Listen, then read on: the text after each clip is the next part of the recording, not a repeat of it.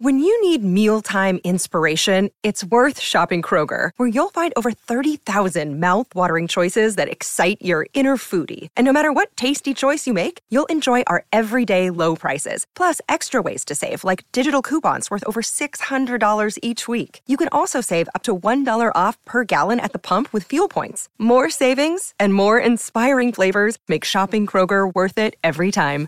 Kroger, fresh for everyone. Fuel restrictions apply. Welcome to Intelligence Squared Business Weekly. I'm Connor Boyle. Any business starts with an idea, but what happens when that idea gets out of your head and becomes a reality? Perhaps now you have an employee, or maybe after a successful year, four or five. Well, what happens when you reach 100? Needless to say, a little bit of organisation is required. And that's the expertise of our guest today, Dr. Naomi Stanford. Naomi is an expert on organisation design. She has worked with many large businesses to create more efficient and productive working models, including with British Airways, Marks and Spencer, and departments within the UK and US governments too. She's also the author of several books, the latest of which is a revised edition of Designing Organisations Why It Matters and Ways to Do It Well, published in collaboration with The Economist. She joined author, financial specialist, and broadcaster Linda Yueh to talk about it. Here's Linda with more. Welcome to Intelligence Squared, Naomi. Now, we must, of course, talk about the pandemic. How has it reshaped our understanding of how companies need to operate, particularly when it comes to the growing use of technology? The pandemic, first of all, the shock of it in the UK at least, and I think in many other countries, immediately required organizational leaders to think what do we need to do right now differently to manage our workforce and keep the workflow. And the in, immediate response was this sort of great shock, I think, to a lot of people was, do we actually need to do half the things we're doing? What, what is the kind of minimum that, we'll, that we can do to keep going? In the most flexible way, recognizing that people are, are, frightened, they've got very many demands on them that are now not, you know, within the um, work environment and so on. So that shock of what what do we need to do differently now, I would like to see continue um, because you can see some slippage back to how it was. I mean, we do have team. The other thing that I think made an immediate difference, and I haven't unfortunately seen so much um, talk about this now, is a recognition that the people in the workforce who are of most value are the people we least value.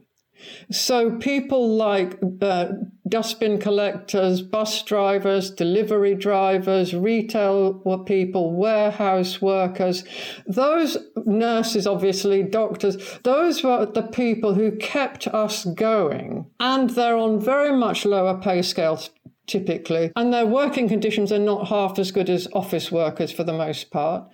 And I notice uh, now that that, um, va- what do we place value on, that debate that we could design very differently is not moving very highly up the agenda, if at all. And the focus currently is on hybrid working for office workers. So now you've got a design kind of assumption potentially that could, and I don't know if it will because I'm still watching it, result in a sort of two tier system. We may value one more than the other, which would be very unfortunate because it, in fact it's the others who actually contribute at least as much, if not more. And those are all designable considerations. Working from home, that is something that has changed with the pandemic, at least for a segment of, um, of office workers. In fact, in your book, you cite a study that over half of British workers surveyed were happier working from home, but more than half also said they were being stretched further than before. So I know you're watching this still. what do you think will happen to the, the office as we know it? Well, I think physical offices will begin to look very different. Kind of prior pandemic, one of the huge issues was if you were working from home and there was a face to face meeting going on, no one took any notice whatsoever of the people who were working from home dialing in on a phone or a video conference. You know, they were just kind of invisible. Um, but now I think that that's something about the behavior. The technologies has really highlighted different behaviors around that. And this is where the policies start to come into play, designing policies which are equitable for people because some people find it a lot more difficult to work from home because they don't have the workspace, they don't have the equipment, um, you know, they've got conditions which are not conducive to working from home, and other people have. So some people feel very isolated working from home if they're in that lonely situation and would like the office. And I think we need to think very, very carefully about how we make our policies, our reward mechanisms, our performance incentives really work for everybody and not for clumps of people who we sort of stereotype in a sense. About those online interactions, um, you write in the book that social networks, online interactions, they can help forge a healthy culture, but there can also be a dark side too. So, how can organizations design their culture with this rise of hybrid working? There's a wonderful phrase I came across the other week technology moves ahead of culture. So the pandemic has introduced a much more technology based set of interactions. And organizational policies have not kept up with that because the way that people are using the technology is very, very different from the way they have used it in the past, essentially. And you can see the spillover in things like uh, WhatsApp, for example. And there's, there have been some very interesting legal cases on bullying and harassment around WhatsApp groups and, and people being excluded and what have you from groups. And the ways of thinking about those technologies and how we're tracking people, and there's the whole huge other issue of tracking and surveillance and privacy and security and what have you are being investigated, but I think they'll take a bit of time to seep into organizational change, as it were, around technology use and how you think of technology as not being IT, but about a work process and how we're using it to do work is, is rather a different mindset. I was fascinated to read your description of um, Starling Bank, just because along the lines of what you're describing, they don't treat IT as a department.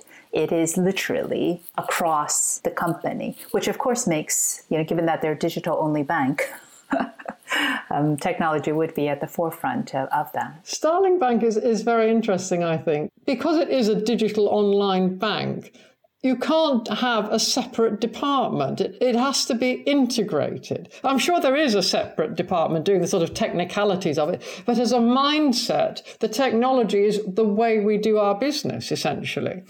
And, and I think that's how organizations need to go. And in terms of the people who do organization design, the more you can get multidisciplinary teams on it, the better it is. So, a lot of my work in the last few years has been with people who would normally or are badged as digital technologists, service designers, business enterprise architects, customer user experience people.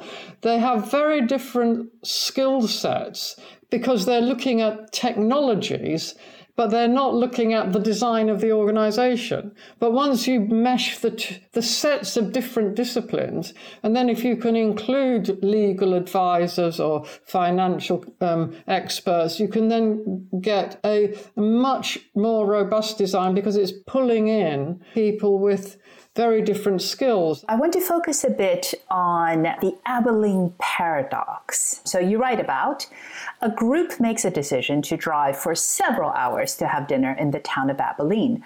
But when they return, it transpires that no one wanted to go, but no one individual was willing to say so. So you write, this is commonly seen in organizations and it results in a loss of motivation and productivity.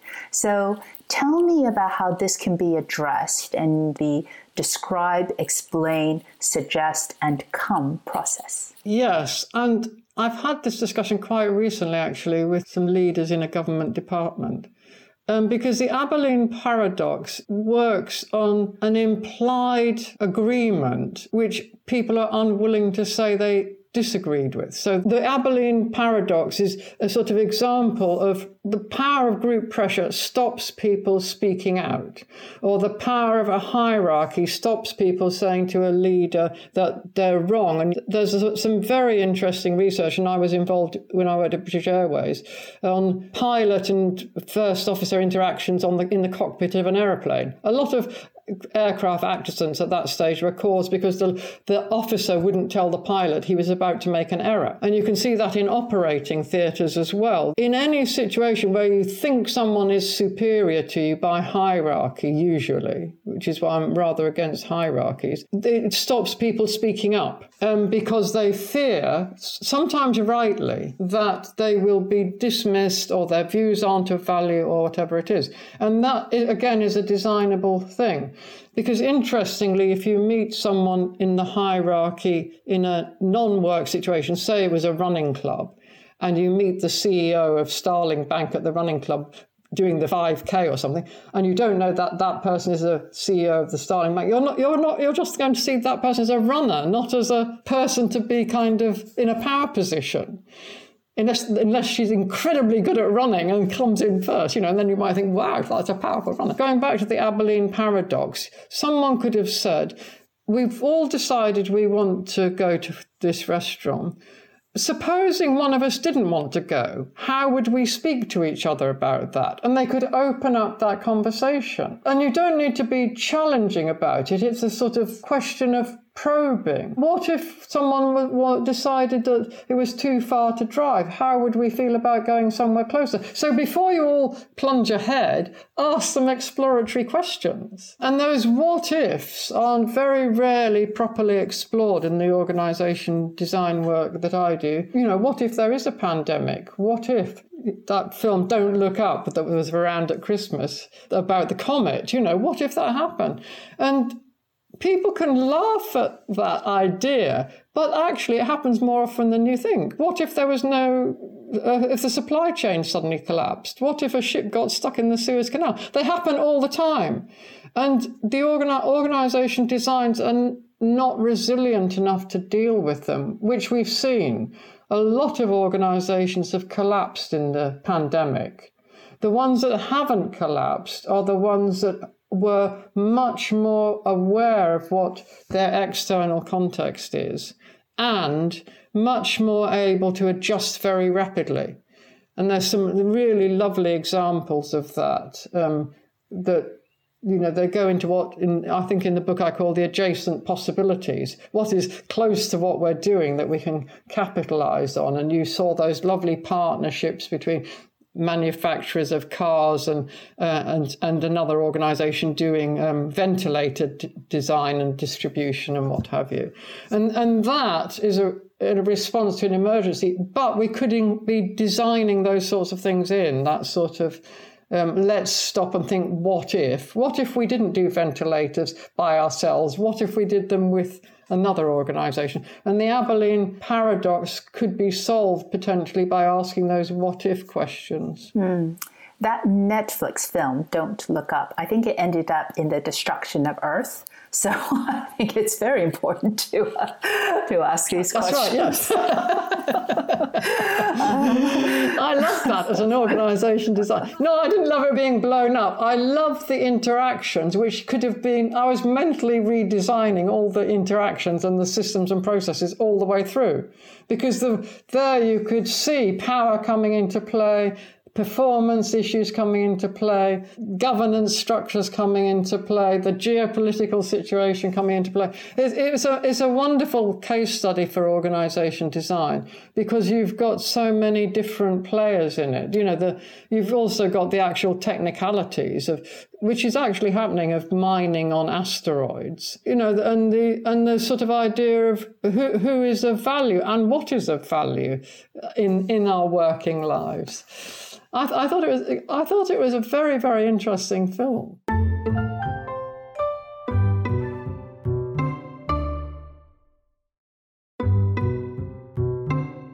Naomi, you, you've worked with a fascinating range of companies in the private sector and in the public sector, uh, the UK government, the US government. So it'd be really interesting to hear how working in the public sector differs from the private sector. So my government work has involved working for the federal government. I was t- just over two years with the General Services Administration, GSA, in a in a very large two year piece of work actually, moving from one office, head office building across the city to another building involving massive redesign, not just in the office space, but in the way people worked.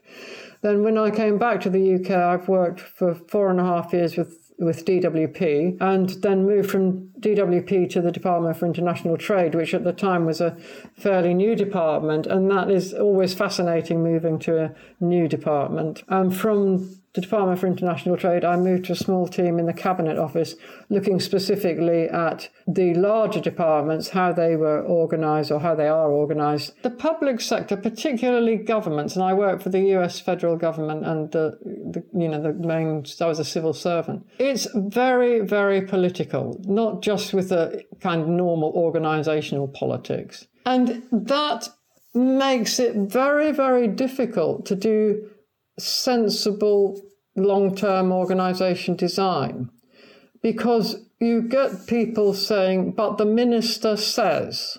And as we all know, and I have to be rather careful here, ministers come and go, sometimes very rapidly.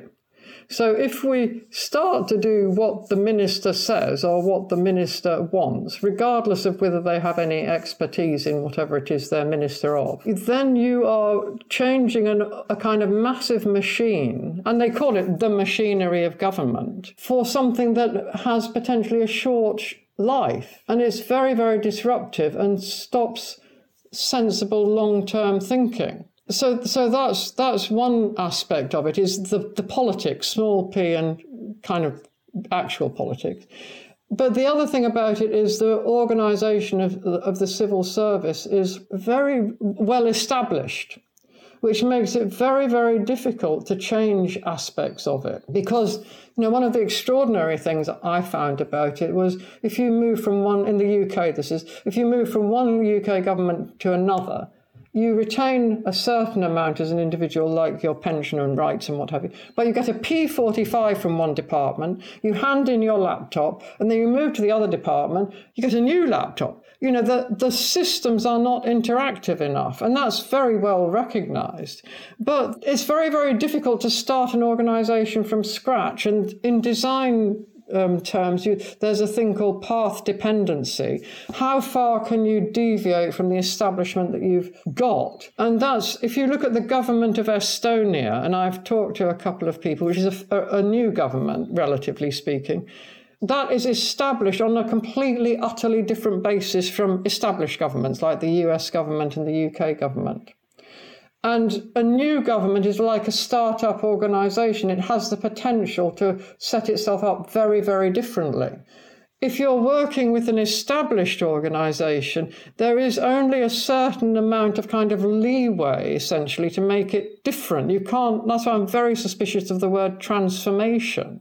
You can change it, but you're, you're not going to make Marks and Spencer into Amazon because Marks and Spencer has 150 years or whatever it is of being a bricks and mortar organisation on the high street. It's, it wasn't established as an online retailer. And that's where I think the questions around public sector and private sector are different because many private sector organizations are much swifter to move. They have much more capacity to change more rapidly. They're much more in charge of their own destiny if they choose to be. They don't always, and they don't see things coming, but some of them do. Netflix is an interesting example, although it seems to be wobbling a little bit now. It's moved very swiftly. I don't know if you remember Netflix in the early years where they sent us a, a, CD through the post or um, whatever the the hard thing was that you then inserted into your TV, and they've moved very very quickly and and well over the years since they started, keeping pace with consumer interest and, in fact, shaping consumer interest.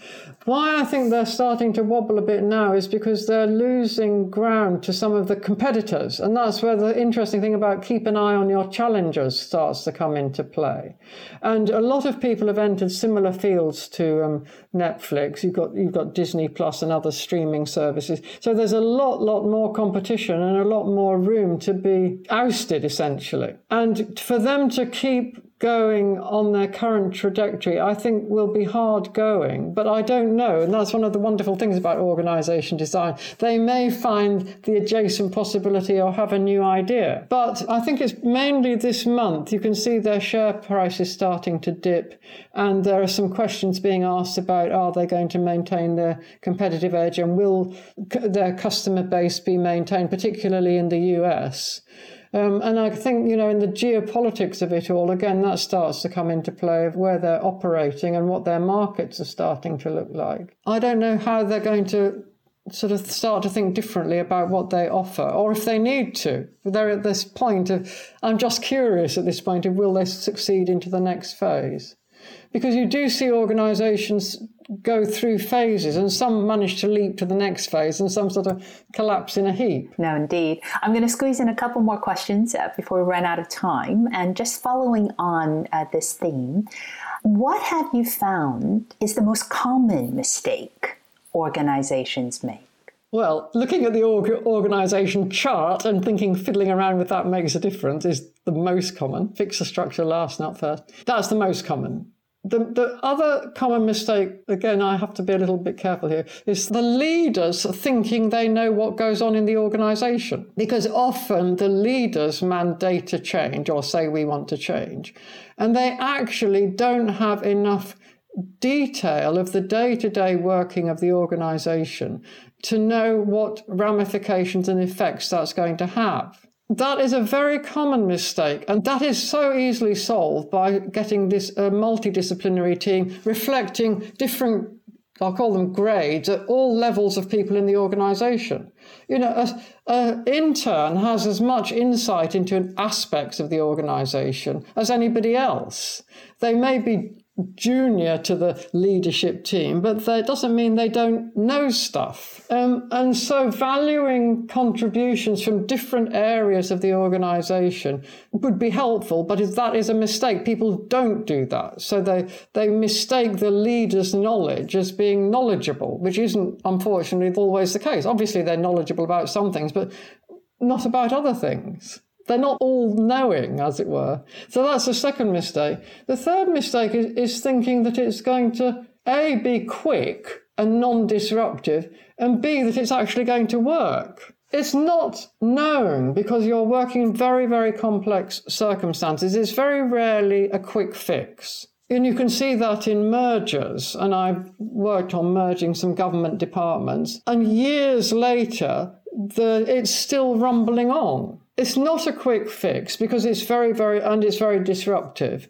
And then things happen which interfere with it. So you may have a merger of two government departments or two private sector organizations, and then something happens externally which renders that very difficult to maintain. And thinking that it, you're going to do a sort of plain sail from uh, beginning to end is also a mistake. If if we thought we need to pay attention all the time to see where to change direction, that would be better, rather than thinking it's going to work. It's it's better to have the hypothesis not going to work and how can we keep it working? So those are the three things I think are are the most common I see. The, the, the, chart, the leaders thinking they know everything, and the um, thinking that it's going to be plain sailing. Because it's not. Even in a small organization, it's very complex. So let's finish with some advice. What are some ideas about what our listeners can do to better organize themselves, be it their businesses,